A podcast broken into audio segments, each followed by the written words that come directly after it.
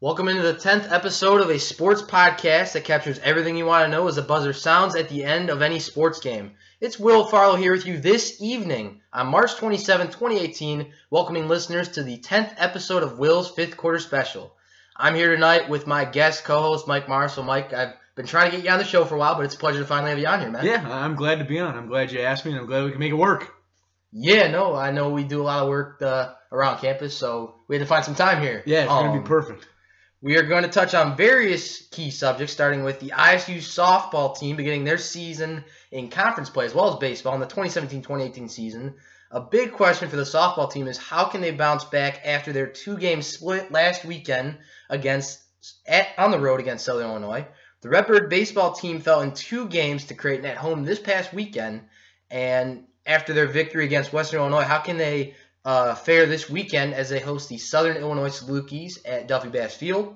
The Chicago Bulls signed Sean Kilpatrick, the shooting guard, to a three-year deal Monday. How does he factor into the team's future?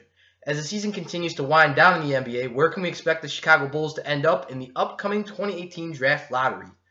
The twenty eighteen opening day is upon us for Major League Baseball. So how could the strong spring for the young Chicago White Sox help the team in their season-opening series against the division rival Kansas City Royals? The Chicago Cubs on the other side of town have an improved identity with their pitching. How can that prove to be a positive test as the Northsiders open their season in twenty eighteen against the Miami Marlins? And, Mike, we're going to close with uh, Will's Sports Movie Moment, a fan favorite here. So we're going to start first with a big uh, big story in I S U sports. It's a very somber note. I didn't have the pleasure to watch this young man played for the Redbirds. I wish I could have, but we at Will's Fifth Quarter Special would like to grant our sincerest condolences to the friends and family of former I S U Redbird and N B A G League player Zeke Upshaw uh, due to his death this week. Upshaw fell during the closing minutes of his last N B A G League game. He leaves behind a lasting impression for the fans at Illinois State as he spent time as a Redbird player under head coach Dan Muller from twenty ten to twenty thirteen. Upshaw is a player that represented the hardworking sportsmanlike play that allows fans to continue to enjoy watching collegiate basketball day after day. Zeke's memory will forever be with those lives that he touched. So, Mike, that's a – I want to get your take on it first. Uh, I didn't really have a question planned for this because it's a really hard thing to talk about, but just give me your thoughts on what happened. Well, first off, uh, you know, twenty-six years old is just way too young to to leave this world. Uh You know, the people that he touched, I mean, you've seen that uh, Dan Muller came out with a statement. Uh, former I S U coach Tim Jankovic came out with a statement, and, you know, they all said the same thing. He was a really great guy. Great guy. Uh, you know, everybody he was around always loved to be around him. Uh, he came to, to practice and game day with, you know, the right mentality, you know, approached everything the same way. Uh, and actually, uh, Dan Muller was talking about how, you know, when he played for I S U, he wasn't playing many minutes. Uh, yet he still came to uh, he came to the court with, you know, the mentality that he was a starter, and I think that goes to show you what kind of person he was. I you know obviously this is before we were both here at Illinois State, uh, so we didn't get the chance to work with him. So I did not know Zeke on a personal level. Uh, but the last thing that I know that I'll mention about him was you know I saw the video uh, of him collapsing on the court, and you know to just see that was heartbreaking. Yeah, I didn't know I saw it too. It was. I didn't know what to say. No, man. It, it's hard to put into words. I was talking to a lot of people about it, and to just see, you know, a body lay there lifeless on the on, on the court like that. Uh, and, you, and you hate to be so cliche with the saying, you know, you, you know, don't ever take a day for granted. Oh, no. But I what, believe that all yeah, the time. Right? I agree. And, you know, it really makes you think, you know, not to take a day for granted. You know, the guy was playing basketball. It wasn't like, a, you know, an accident outside Uh, you know, outside in the world. You know, he wasn't walking. He didn't, you know, get struck by a car. It wasn't anything freak. Like, it was a freak accident, but it was, you know, it, it was on a basketball court of all things. And so uh, it really makes you think. And obviously, as you said, well, our condolences go out to Zeke's family, uh, his friends, and, and all his teammates, uh, past and present. And, uh, you know, it, it's a really sad story on the campus of Illinois State this week.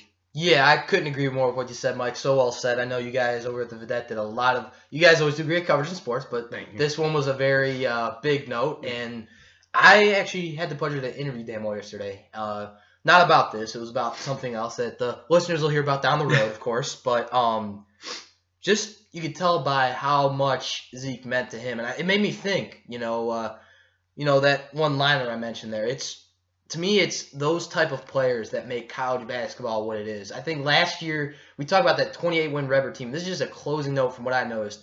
You were talking about how he didn't play many minutes. Something I noticed, Javaka Thompson could almost be compared in that similar right. light of where yeah. Zeke's mm-hmm. playing ability was. He didn't get played much, but he was like that vocal leader, it seems like, from what you're telling me. So I think there's a lot that he has left behind for the Redbirds. I think it could be – we talk about on campus and just in the media today, Loyola's doing really good, but, you know, questions for I S U next year, what happened this year.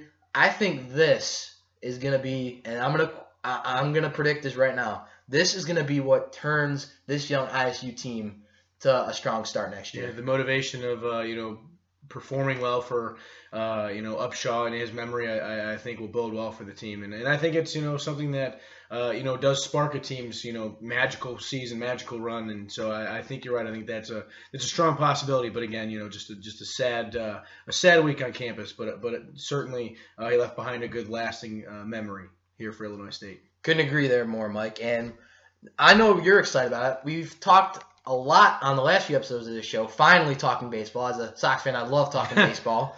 And uh, we finally get to talk about it collegiately. But we're going to start with softball. You know, the I C U softball team, they, they're they're defending their conference title. I mean, you and I covered quite a bit of those games mm-hmm. last year. The third youngest team in the Valley. Just really impressive. Coach Melinda Fisher's in... I believe it's her thirty-third this year. Thank you. Okay, thirty-third. Um, glad I had that one down. um, just the way this team's playing. The pitching, I know one pitcher I'm watching right now. Uh, now, Sarah Fink's great. She's she's like oh, the Day. quote-unquote – exactly. Mm-hmm. You got you got to it right there. Morgan Day had a really interesting game. Now, she didn't get the win she was looking for. I believe it was against the Florida Gators. Right. Uh, non-conference play. You know, it, it, it's like collegiate sports. You know, you don't know what to expect with um, – the teams you play in the tournament here right now in basketball, but in softball, it's interesting to talk about how you face those top teams. Teams in the Valley are facing teams like Florida and Arizona, and I believe I talked to one of the players that faced Oklahoma just a while ago, who was two-time title winners, I yeah, think, from what I've heard. Very good team. You know, all those are very good teams. I mean, Melinda Fisher is known for scheduling, you know, those tough opponents every single season. Um, and, and you know, this year they kind of took their they took their lumps. I, I, you know, I thought they would have a better non-conference slate, but when you look at the new additions to the team, uh, you look at a few players who are in different positions. Uh, one of them is Alyssa Weeble. You know, she went from third base to center field now. Um, You know, a little bit of a different lineup, obviously, without Jordan De Los Reyes uh, behind the plate and hitting, uh, you know, in that three four spot in the lineup. That's a big, that's a big hole for them. And, uh, you know, so I think they're adjusting well, but, you know, there's nothing uh, that that non-conference schedule uh, hasn't prepared them for in Valley play. So I, I think they'll, they're going to start to turn it around. In as many seasons as Melinda Fisher has had, you know, I'm sure this start is not foreign to her. I'm sure she knows how to deal with this.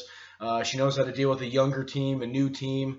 Uh, and honestly, you know, they've got that big uh, target on their back, as you mentioned, well, defending M V C champs. I mean, they were picked to finish first in the Missouri Valley Conference. And I think they're going to, you know, I think they're going to turn around. I think this is a really good team. As you mentioned, Sarah Fink, you know, very good inside the circle, but Morgan Day uh, has been absolutely incredible for him. She really looks like one of those college softball pictures. Nice body build. Good uh, speed on her pitch, yeah, especially. She's got great pitches, you know, a lot of movement on those pitches. Uh, you know, she throws her fastball hard. She can throw it for a strike. And, uh, you know, she's really – I think she kind of ties in that weekend, uh, you know, two-man rotation between her and Sarah Fink. You know, I think they tie that thing together uh, really, really nicely. And I, I think this team is, is on the brink of kind of turning it around. I think uh, splitting at Southern Illinois this weekend was uh, was huge. I mean, obviously you pick up your first Missouri Valley Conference win. Uh, and I think it kind of spark plugs you into this weekend. Sadly, two cancellations, of course, yeah. though. Yeah. It, it, you like to watch more games. Yeah, the Illinois weather doesn't help us out too much here. No, and uh, I think one of my big questions for this team, you know, it's a pleasure to watch the Illinois State softball team. And just as a sports fan, I'm just going to say it again, you know, just on this show, just to get it out to the listeners. I know a lot of people check out women's collegiate sports, but I'd like to see them check out this team more. I mean, I've seen we've seen it with volleyball. There's seats open. There's seats open at Marion yeah. Kinnear as well. Now, it's great to see fans come out and see the team at Duffy Bass, right. but go on over to the field right yeah. next door, another great team. So just my opening – my my only question here, you know, you kind of uh, read my mind on a few points there. Good, we're thinking alike yeah, there. Great minds think alike. Uh, so they, they face Indiana State coming up. So when you have the start of conference play, now they got the win six to zero on Sunday against the Salukis, if, bouncing back from a six three loss. You know, when you have a team that has two cancellations, now Southern Illinois is facing as well, but for the I S U, it was a different point on the road. I mean, they they had to adjust to the weather conditions, but also playing on the road, starting conference play. You know, that's not an easy thing to do for any team. No. We saw I S U have to deal with that against Evansville in basketball earlier this year. And I think it just it, it's so much credit to Melinda Fisher. I want to give a lot of credit as well. You were touching on the outfield, Weeble moving to outfield. It's a very key move. A little Joe Madden action going right under Melinda mm-hmm. Fisher's eye there. Perfect. Love to see that. But I'm a key believer of good infield approach, and I love the way that de- team plays defense.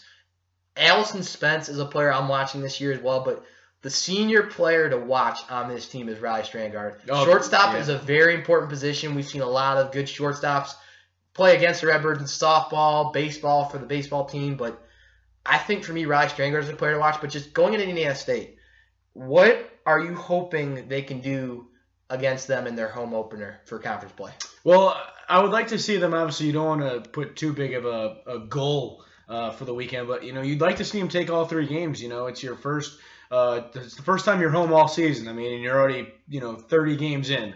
Uh, so you know you're finally getting to play at home. Uh, I I haven't been I haven't. you know, been able to look at the weather, but I, you know, I think it's supposed to be nice enough to get the games in. Uh, so hopefully they can get the games in. Uh, and, you know, I I would like to see them take three. Uh, you know, Indiana State's a team. That well, they, that'd be great. Yeah, yeah. They were able to beat Indiana State uh, in the series last year that they had, uh, which was obviously was uh, in Terre Haute, Indiana. Uh, so I don't think there's a reason why they uh, shouldn't, you know, go into Marion Care uh, this weekend. Uh, and at least take two or three. I think if, if that's your goal, if you're if you're Melinda Fisher and her squad, is at least take two or three, uh, because then that just you know you're you at least build on your first Missouri Valley Conference win uh, the weekend prior at S I U, and and you know kind of just bouncing off what you said about Riley Strangard in the infield. You know that middle infield for Illinois State is is really really good. Uh, when you look at Riley Strangard at at, set, uh, at short, and then you look at uh, Alex Cleve at second, the two of them make a, a deadly double play duo. Uh, Allison Spence, obviously another returner from last year, playing first base, still very, very good. Um, and, and you know those are the three returners uh, in the uh, in the infield for those for that team. And you know I, I think that they're a very strong team. They're they have a great lineup, and I think uh, I think this might be one of the weekends that they are able to put uh, something together. And as we mentioned, Mike, the weather is still uh, being a little tricky this time of year. Not what you'd like to see with baseball or any softball games. The Redbirds will open the three-game set, as you mentioned. It is three games. Hopefully they get all three. The Friday game begins at four p.m. at Marion Kinnear Stadium. Hope to see a lot of people turn up there. And a nice early tip-off on Saturday at noon against Indiana State. That's game two. Game three, Saturday at two thirty p.m. at Marion Kinnear. So three Valley games right there. And an interesting one for the fans to check out the following week. We are facing the University of Illinois right down the road a little bit, and uh, we will be hosting them at Bloomington Normal, the right side of the track. So uh, that game tips off April fourth, Wednesday at five p.m. Now going over to the other side of Illinois State sports this evening, we're going to talk about the I S U baseball team. Now, Mike, I know you covered a little bit of the games against Creighton this weekend, a lot of interesting matchups there, but the Redbirds weren't able to pull the uh, two games out. They... They lost the second one seven to five, and the first one was not pretty. No, no. five to one, I believe. No, and, and I actually uh, – and, you know, obviously you could you, – you, you could we could debate this, but I actually think that the second loss was worse than the first one. Uh, you know, obviously the score was closer, but they had a five to one lead. They had a five to one advantage, and then uh, Creighton comes back with six unanswered runs. And, uh, you know, kind of sinks I S U there. Um, and, and I think that's kind of – you know, it, it's hard to say uh, – It, it was a deflating loss, but that's certainly one that you might look back on and you know wish you would have grabbed uh, later on in the season. Obviously, they bounced back today with a win at Western Illinois, so obviously it didn't deflate them too much. Um, but yeah, I think uh, you know when you look at those games against Creighton, it kind of seemed like the bullpen was a bit of an issue. The uh, starting pitchers, uh, I believe, were a com- uh, combined. Uh, it was, I think, it was a little over eleven innings of shutout baseball, and that's all you can ask out of your starting pitching is, you know, to go out there and give your team a chance to win, and they certainly did that. Uh, and then obviously in, in the first game, you didn't see much offense, and then in the second game, the bats woke up a little bit more. Uh, but you know, I know Bo Durkac was talking about how he would like to see his team uh, get more hits with runners in scoring position. He, I believe the only one that they had with runners in scoring position this past weekend was Noah Sather. I think other than that, the other ones kind of just came on taking an extra base. Um, but yeah, I, I think their team, another team headed in the right direction. Um, you know, you look at their record this year as opposed uh, this year at this time as opposed to last year at this time, uh, and it's a complete one eighty. I mean, it's not even the same team uh, at all. And obviously, it's a lot of the same guys. It's a lot of the same guys on the roster, but I think this team's kind of matured a little bit, uh, and I think they're ready to take the Missouri Valley Conference by storm. And you know, when you look ahead, you have Southern Illinois this weekend, and then the following weekend, you know, you welcome in Dallas Baptist. So this team, that's a be, big one. Yeah, they're they're going to be tested here early, and I think you're going to really see what this team is all about, and I think you're going to see a good, good team. Yeah, as you touched on there, there's a team that's continuing to grow. We saw them play very well in the conference tournament, and they, they had a lot of losses last year. I believe it was thirty-one in the yeah. thirties, and mm-hmm. Bo had a lot of young players. And that when I was new to the I S U sports last year as a student here, you just you, you love baseball, but for me it was kind of an open book. You know, you want to grow with this team as a right. fan. You want to see what they can do and put together. And they're opening against Southern – they're playing Southern Illinois at home. Now, they just played Creighton at home.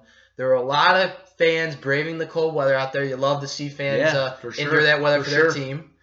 And they're playing the Salukis. The Salukis have played them pretty well. We saw Western especially. I was very impressed by that victory today, as last year when they played at Duffy Bass, Western put up a really good fight. So, Mike, what would you like to see uh, the Redbirds continue to do in early conference play against Southern Illinois after today's win? Uh, you know, honestly, I, it might sound weird, but I don't really care what happens with the bats.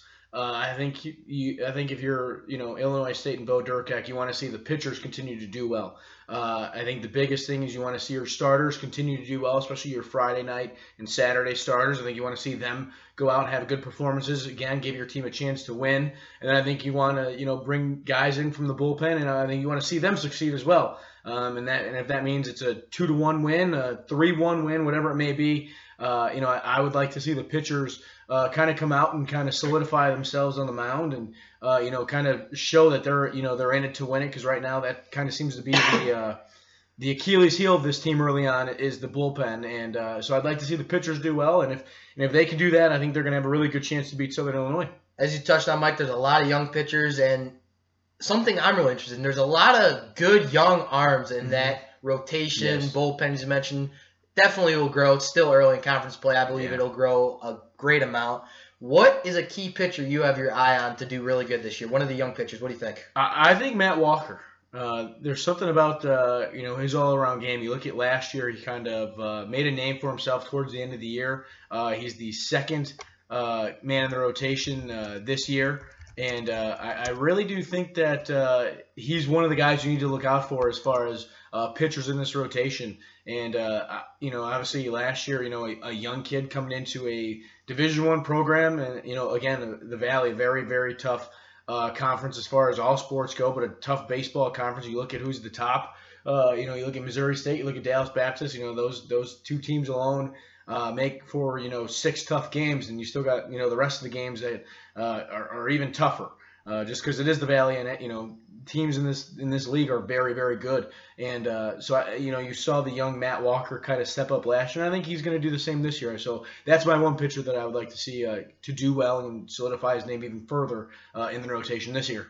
Not to use too many puns here this evening, Mike, but let's hope Matt Walker and the Redbirds walk into a really good setting this weekend as they face the Southern Illinois Salukis. Now going into the topic all fans in sports and the listeners here are most excited for, it is the N C double A Final Four. Now, Mike, I'm I'm a, I'm a true Redbird supporter. It's kind of hard to cheer for a team in the conference, yeah. but it's hard not to. Right. As the Loyola Ramblers are just – they're defining what a Cinderella team is, but yeah, also really the state are. of Illinois. I believe it's – It's been a while since we saw an Illinois team in the Final Four. I mean, we really saw Northwestern yeah. last year do really good, but Loyola and Porter Moser, they're just taking it by storm. So, you know, with a Cinderella team like Loyola and Mike making it to the Final Four, what does it say about what we can expect in the upcoming games early in the Final Four? I mean, they're facing Michigan, C three. They've been able to upset. Why don't you give me a little insight on what you think Loyola can do? Well, I, I think they're very good. And the one thing that they've done all tournament long is they have not beat themselves. Uh, the one thing you've seen – Uh, as you've seen buzzer beaters from three different guys. Uh, you've seen, uh, I believe it is four different leading scorers in, in the wins that they've had. And, uh, you know, they share the ball really, really well. And that's the one thing that I think uh, maybe separates them from maybe some of these other teams Uh, you know, you're not going to see a guy score, you know, thirty-five, you know, each night, uh, you know, kind of like you saw Newman do for Kansas uh, against Duke. But I, I really think that, uh, and, and I've said it all along, I had them beating Miami, but I did not have them going much farther than that. But I think what's really been, you know, a key to their success is when you look at their starting, their their their stat sheet, uh, five of their players average double figures. But their leading scorer is Clayton Custer with, I believe it's just under uh, fourteen points a game. So if your leading scorer is only scoring thirteen points a game, that's really showing that your team is, is spreading the ball around. Good spread, team chemistry, yeah, yeah. Exactly, spreading the wealth. And so I think that's what they do really, really well. Uh, this matchup, though, is pretty intriguing to me. Uh, Loyola, Michigan, uh, you know, Michigan uh, hired uh, Luke Yaklich. Former I S U, yep. yeah. And so, you know, Yaklich has obviously seen Loyola plenty of times. Uh, he's he knows Porter Moser. Uh, so I, I think it's going to be fun. And the one thing that, you know, was always in, uh, interesting about you, Luke Yaklich was that uh, he's a defensive-minded guy. And, uh, I, I, you know, you know he's going to have some sort of game plan for the Ramblers. Obviously, you know, you're in the Final Four. You got the national championship on the line. Uh, so I think Mosier's going to have his best game plan of the year. Yaklich is going to have his best game plan of the year. And I think you're going to see a fun, fun game. Uh, I think Loyola is going to keep it close, but unfortunately, I, I think the clock strikes midnight for the Cinderella uh, on uh, on Saturday uh, Saturday night. Yeah, no, I, I have to go with you on that. I read a little bit into Yaklich, you know, Redbird fans, so you got to read mm-hmm. up on your uh, former coaches. I love defense. I like also seeing what you touched on, just to clarify my views on it. Loyola, spreading the ball. Whenever I play basketball for fun with friends or I watch a game, that's what I want to see. I think Muller... Little, little uh, interesting fact for the listeners here. I uh, my first interview with Dan Muller, Mike, uh, he didn't refer to ball handling and handling the ball as that. He used the words ball care. So I'm going to use yeah. those words. Very well worded yeah. by Coach Muller. I think Loyola's care, taking care of the ball pretty well, but I have to go with Michigan too. But the team I have supported this whole tournament, I think that I learned a bit about their coach, Jay Wright, last year. Just seeing what he was able to do against North Carolina is just speaks volume to what he's doing for that program, that city, that team, with those guys, young group of players there. I think Nova's going to come out on top in this tournament. Now, there's a lot of good teams still here for the Final Four. It's still beginning, so it could be anybody's game. That's what I love about the tournament. Exactly. I'm sure you can agree with me there. Yeah, oh yeah, without a doubt. Anybody can win on, anybody, on any given night. So I think we're going to have to paint a uh, mock view of the Final Four bracket for the listeners here. Let's do our own here. So perfect. You uh, have Michigan going against Loyola. I'm going to go Villanova over Kansas. So, Mike, you get the big question here. Villanova or Michigan Villanova. in your final two? Vill- Villanova. Um, there's just something about that team. Uh, I don't know. I don't know what it is. Obviously, Jay Wright's a very, very good coach. Uh, they're guard heavy. They play fast. And, you know, again, a team that kind of shares the ball well. Uh, but you see, you know, obviously, they're led by who I think should be the, the college basketball national player of the year in Jalen Brunson. You see how impressive, yes, so impressive. You, you see how good of a point guard he is. Distributes the ball, but he could score, he could shoot, he plays defense. Uh, he's he's really a prototypical little Paris Lee there. Yeah, he's he's very very good, and I think that Villanova is just going to be way too much for uh, for Michigan to handle uh, in, in that one, and and so I say Villanova is back on top uh, uh, with a win over Michigan.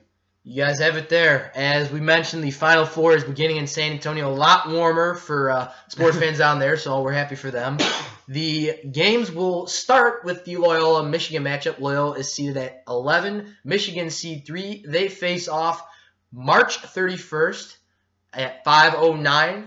Following that will be the seed ones facing off, the game a lot of fans will be waiting for, as you call it in boxing, the heavyweight game of the night. Seed one Kansas will take on seed one Villanova. As we touched on, we will continue to keep you posted on all things N C double A, so stay in touch with our social media pages here, listeners. We will keep you posted. Mm-hmm. Now going into the professional sports segment, Mike, we're going to start with the Chicago Bulls. So a big a, a surprise signing to me. I mean, this is a team that's rebuilding, but they're uh, they made a move, and uh, it really shocked a lot of fans, I believe, on Monday, as veteran shooting guard Sean Kilpatrick, former Brooklyn Net and former Milwaukee Buck, now joining the Chicago Bulls on a three-year, six point two million dollars deal.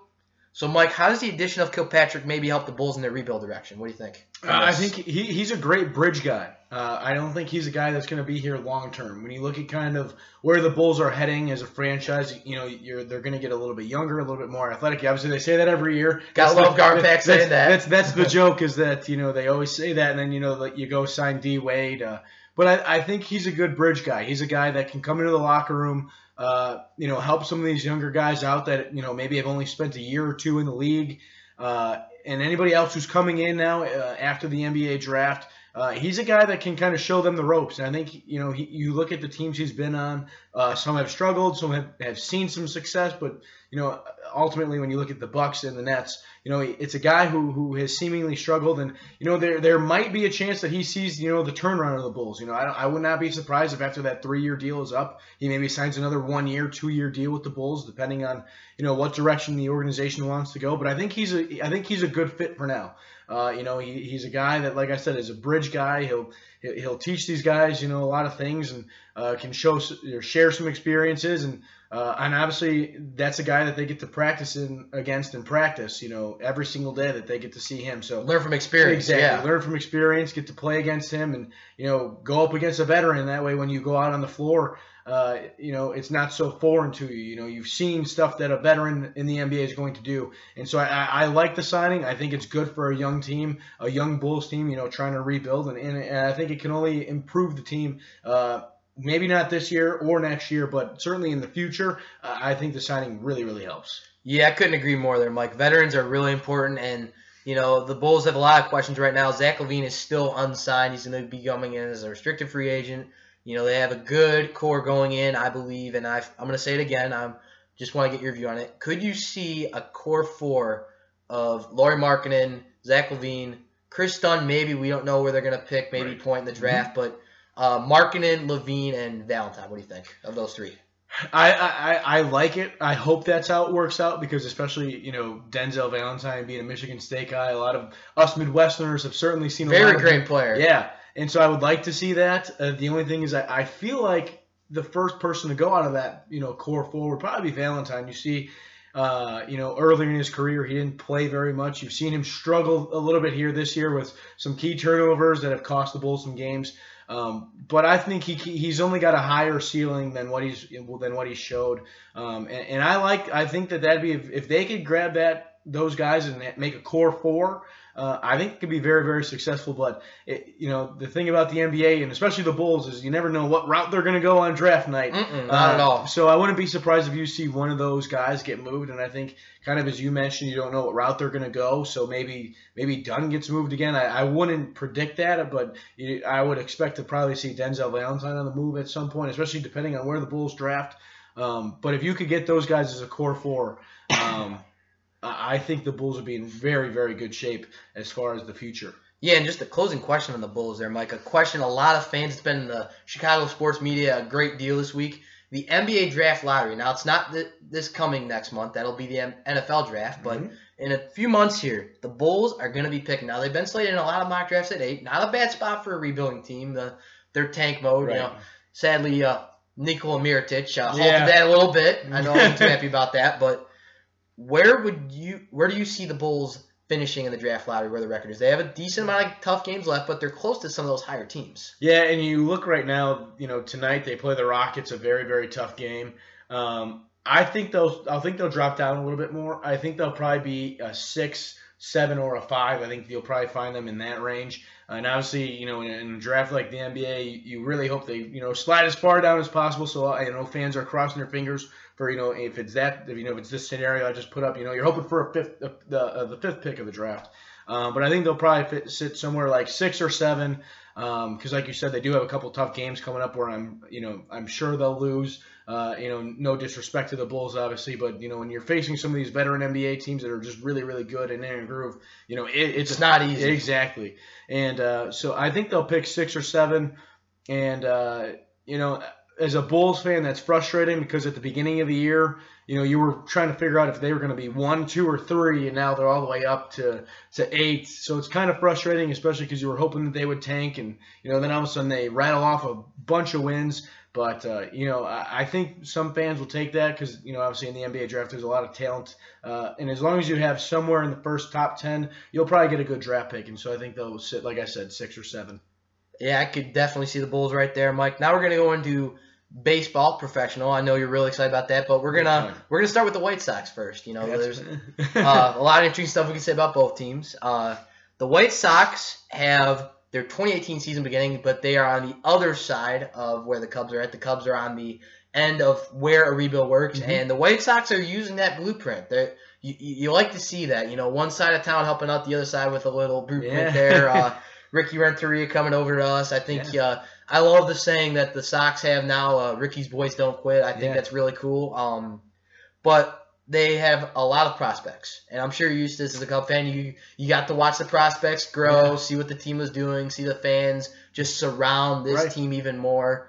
And the White Sox have a lot of prospects being featured. You know, Michael Kopech, I believe, has grown a lot. Giolito is definitely one to watch. Uh, Yoan Moncada, Luis Robert, we've wanted to see a lot of him and Eloy, but they're facing the Kansas City Royals. Now, the Royals are in an interesting spot. Just a few years ago, they were competing for a right. World Series there. Exactly. And, yeah. you know, they let Eric Hosmer go. Lorenzo Cain's out the door. They they still have a team. Right. But I don't see them being as competitive, just kind of where the Sox are right now. They're going to be competitive teams, competitive games. But I think both these teams, it's going to kind of be like we're going to see a similar thing from both teams. But right.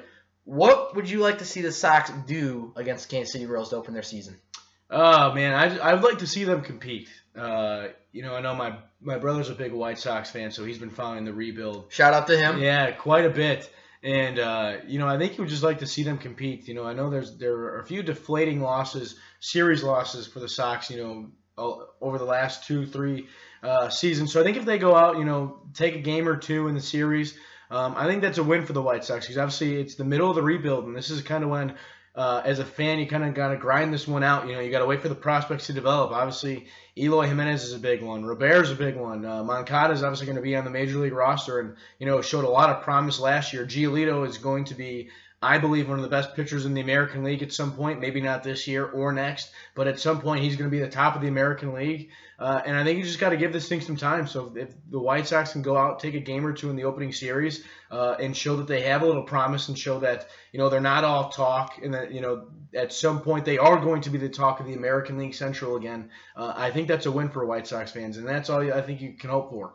Yeah, I couldn't agree more. And, uh, you know, we're talking a lot about players to watch for here. Now, I'm a big Tim Anderson fan. I think he's going to have a really good bounce-back year. We talk about we were just talking about how uh, players are dealing with issues and situations, you know, with uh, what happened to Zeke Upshaw. There's a lot of players that are going to be dealing with some grief and trying to just get back in the swing of things. But I think a real interesting player to watch for, for the White Sox is Wellington Castillo. Now, that's yeah. a really interesting one. A lot of fans wouldn't think that's like a key player to watch for the team. You know, you're looking at the top hitters, Abreu, Delmonico, Adam Engel's one, but Wellington Castillo. Now, there's something I caught when we faced the Cubs, actually, as a matter of fact, in spring training a little while back. Uh, I believe it was Ed Farmer and Darren Jackson. They were on their broadcast, and they talked about uh, Wellington Castillo's development with the, the new team. You know, good move by Rickon to get him. I think something I heard that was really intriguing, the White Sox have enough young arms to where they could easily, in my opinion, create a rotation and whole bullpen in the major leagues of just young pitchers, mm-hmm. the way they're, they stockpile even before the rebuild.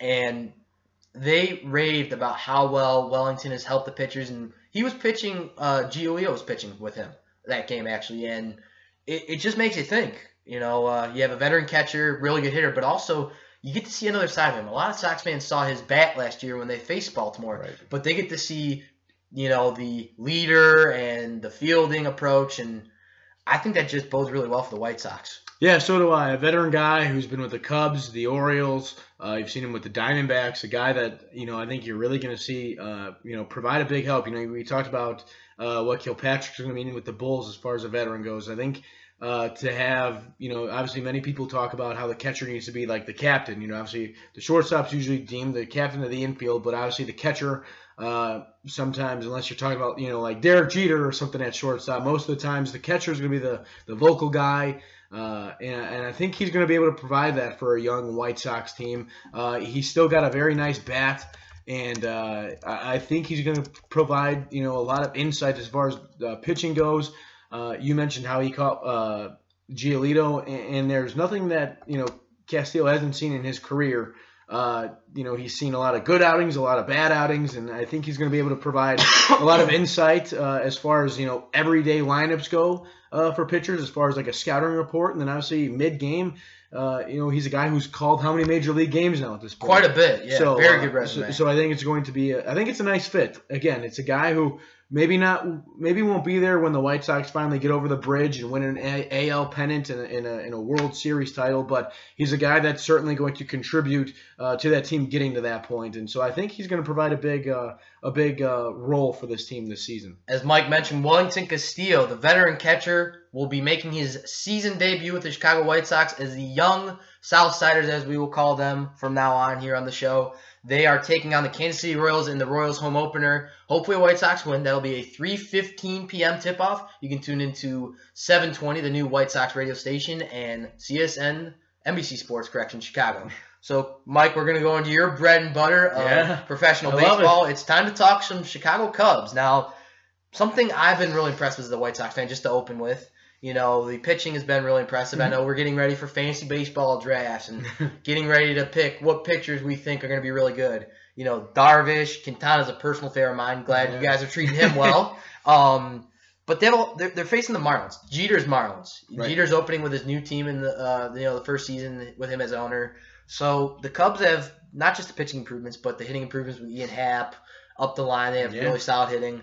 How do you feel this pitching could maybe be put to a good uh, test against the Marlins? Well, obviously the one thing that you kind of wish you would be able to see for the Marlins, uh, but at the same time you're glad you don't have to see, is Giancarlo Stanton. Oh, I couldn't uh, agree more. That is in New York. Right, yeah. The one thing that, you know, you kind of wish you might have, you know, wanted to see was, you know, how some of these guys fare against a hitter like Giancarlo. You see him crushing the ball in spring training right now. Um, and so you would have liked to have seen how uh, John Lester, who uh, kind of had a drop-off year in twenty seventeen as compared to twenty sixteen, you would have liked to maybe see him face Giancarlo three times a game, or, you know, or it's early in the year, so maybe two times around the lineup. Uh, but you would like to see him face Giancarlo a time or two. Uh, obviously, the new guy, Yu Darvish, you would like to see him. Uh, and then obviously uh, Kyle Hendricks would probably get another uh, go at, at the Marlins. And so you'd like to see how, uh, you know, in his third year in a big, big role for the Cubs, um, how he, you know, fares against a team like the Marlins who would have a big bat in the middle of the lineup. But, yeah, I think this might be one of the best pitching staffs uh, that the Cubs have had in quite some time. And you look back and obviously you lose Jake Arrieta, who – is going to be the, the ace for the Phillies. Very incredible for Philly under, yeah. Aaron, under Aaron Nola there. And yeah. uh, so, it, it, you know, it's going to be a different rotation. It's a different look. Obviously, you still have three of the same guys. Um, as, as far as last year goes, obviously, bringing back Quintana was huge.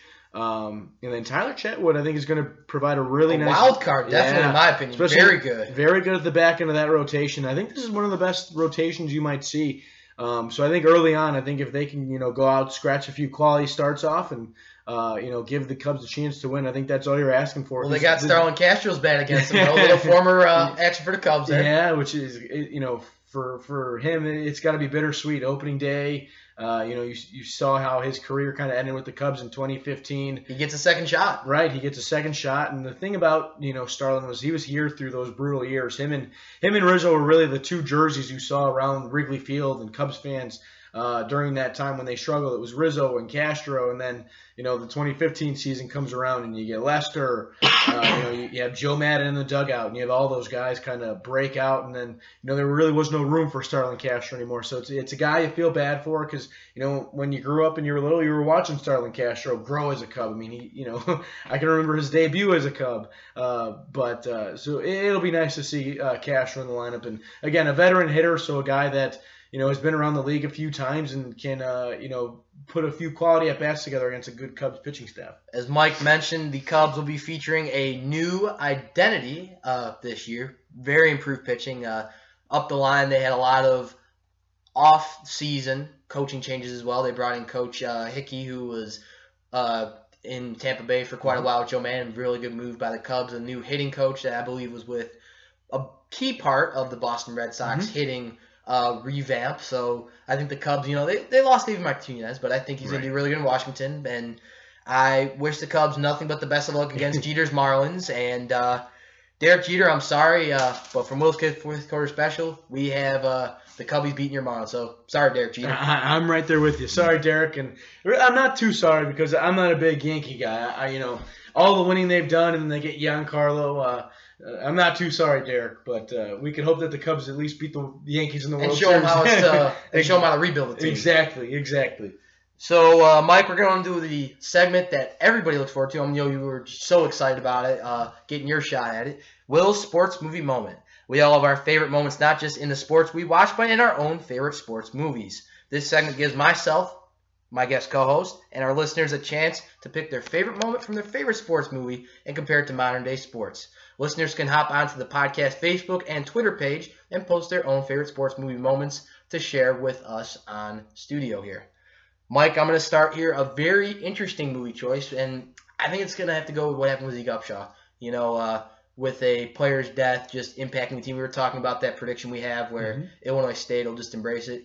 It's We Are Marshall. We haven't yeah. talked about it a lot on this show. I'm honored to be the first one to talk right. about it. It's just a when, when I'm growing up as a when you're growing up as a sports fan and you see these impactful true story movies, that's just one that really hits you. You know, you're a football fan, and you know a team in West Virginia. It's not just professional; it's collegiate though. And you know, this is a school that just that team was like part of their identity, and to have that stripped from them from a plane crash, it was just so heartbreaking. And the seventies, you know, really big time for college football especially. And Coach Jake Glengel, he just he, he brought it together. And, uh, you know, that it almost – I wouldn't say I S U's team's in the same spot, but the scene for me was they're getting ready to play Xavier. And there's a moment where they go to the cemetery where those players are resting. Mm-hmm. You know, the mm-hmm. no, they're not actually there, but they have, right. like, the memorial and everything there for the team. And – He he talks to them, you know, it's going to be your chance to stand, you know, stand and, you know, they're going to be watching you. You you have a city behind you. You have a school's future, the program's future behind you, because there were people breathing down their necks about it. And, you know, he says, what are you guys going to do? Are you going to, you know, let them be remembered the right way? Or are you guys going to fail? And you could just tell he believed in them. And I, a lot of credit to Matthew McConaughey. Right. He acted the part oh, pretty well in the movie. Oh, man, he was awesome. He was awesome. But I think that's going to be my scene, and that team just went at it, and they took on Xavier. You know, that was almost like a title win for them, even yeah. though it was a regular game, and, you know, it, their program obviously panned out pretty well. They were in the N C double A tournament, too, yeah. so that's going to be my uh, movie moment. Mister Marr, what do you have for us? Uh, my favorite sports movie moment has to be uh, Friday Night Lights. Uh, it, it, weird. Ooh, picking, interesting, yeah. Uh, the ending to that one, obviously, there's a lot of buildup. You know, they they roll through the state playoffs, or I shouldn't even. You know, obviously, you, you go back to that movie with Billy Bob Thornton. Uh, you know, they, you know, the Permian Panthers get into the, the state playoffs by a coin flip. Little spoiler there, guys. Yeah, sorry. Anybody who hasn't seen it, uh, you know, they went, they get in by a coin flip. They roll through the state playoffs, and then you know they play uh, Dallas Carter, who is you know full of nothing but N F L players, Division I prospects, uh, and they're getting rolled into halftime and. Uh, Billy Bob Thornton gives, you know, one of those, you know, super feel-good uh, speeches, you know, you know, look at your brother next to you and look into his eyes and tell him that you love him and tell him that, you know, you know, that you're going to give everything you've got in, your, in the second half and give your best. And, you know, they go out in the second half uh, and, and they fall short by an inch or two, and that's how the game ends. And, you you know, it, it kind of it hits you right in the feels. It's kind of one of those movies that hits you right in the feels because uh, you feel right in there with them. And it's one of those it's one of those movies that just, you know, you kind of grip the You're seat. On the edge of your seat. Yeah, exactly. Your hands and feet in the upright yeah, position. And you really feel like uh, and you really feel like you're you're part of it. You're the one running with the football. Um, and that to me has always been one of my favorite sports movie moments. Even though it's a sadder one, uh, it's just probably one of my favorite. Uh, Sounds like it leaves a really good impact. That oh movie. Man, it's it's a very good movie. Anybody who has not seen it, I, oh, I suggest to see. I have it. Not seen it yet either. A little uh, sad note for me there. I it's it's it very good. It's very good. I, I recommend it. I one hundred percent recommend it. It's very very good. Um, and so that that's my favorite sports movie moment. That is all the time we have in episode ten of Will's Fifth Quarter Special. Tune in next time to join in to touch on the continued conference play for the I S U baseball and softball teams, updated early regular season coverage for the Chicago White Sox and Cubs, more continued off-season coverage for the Chicago Bears as it comes forward to the upcoming draft, the Chicago Bulls, where they will continue to fare towards the end of their rebuild year one season, and we'll always follow Will's Sports Movie Moment. Reach out to us on Will's Fifth Quarter Special Facebook page, our website contact me page, william d farlow dot com. We're also on Snapchat and on Twitter. I want to thank my guest co-host, Mike Mara, for joining me. It was a fun thirty minutes talking sports. So, Mike, pleasure to have you. Can't wait to have you back on in the future. Yeah, I appreciate it, man. It was a great time. It was a great, great time. When the fourth quarter buzzer sounds, turn to us for your fifth quarter sports talk. I'm your host, Will Farrell, my guest co-host, Mike Mara, saying so long from Will's fifth quarter special.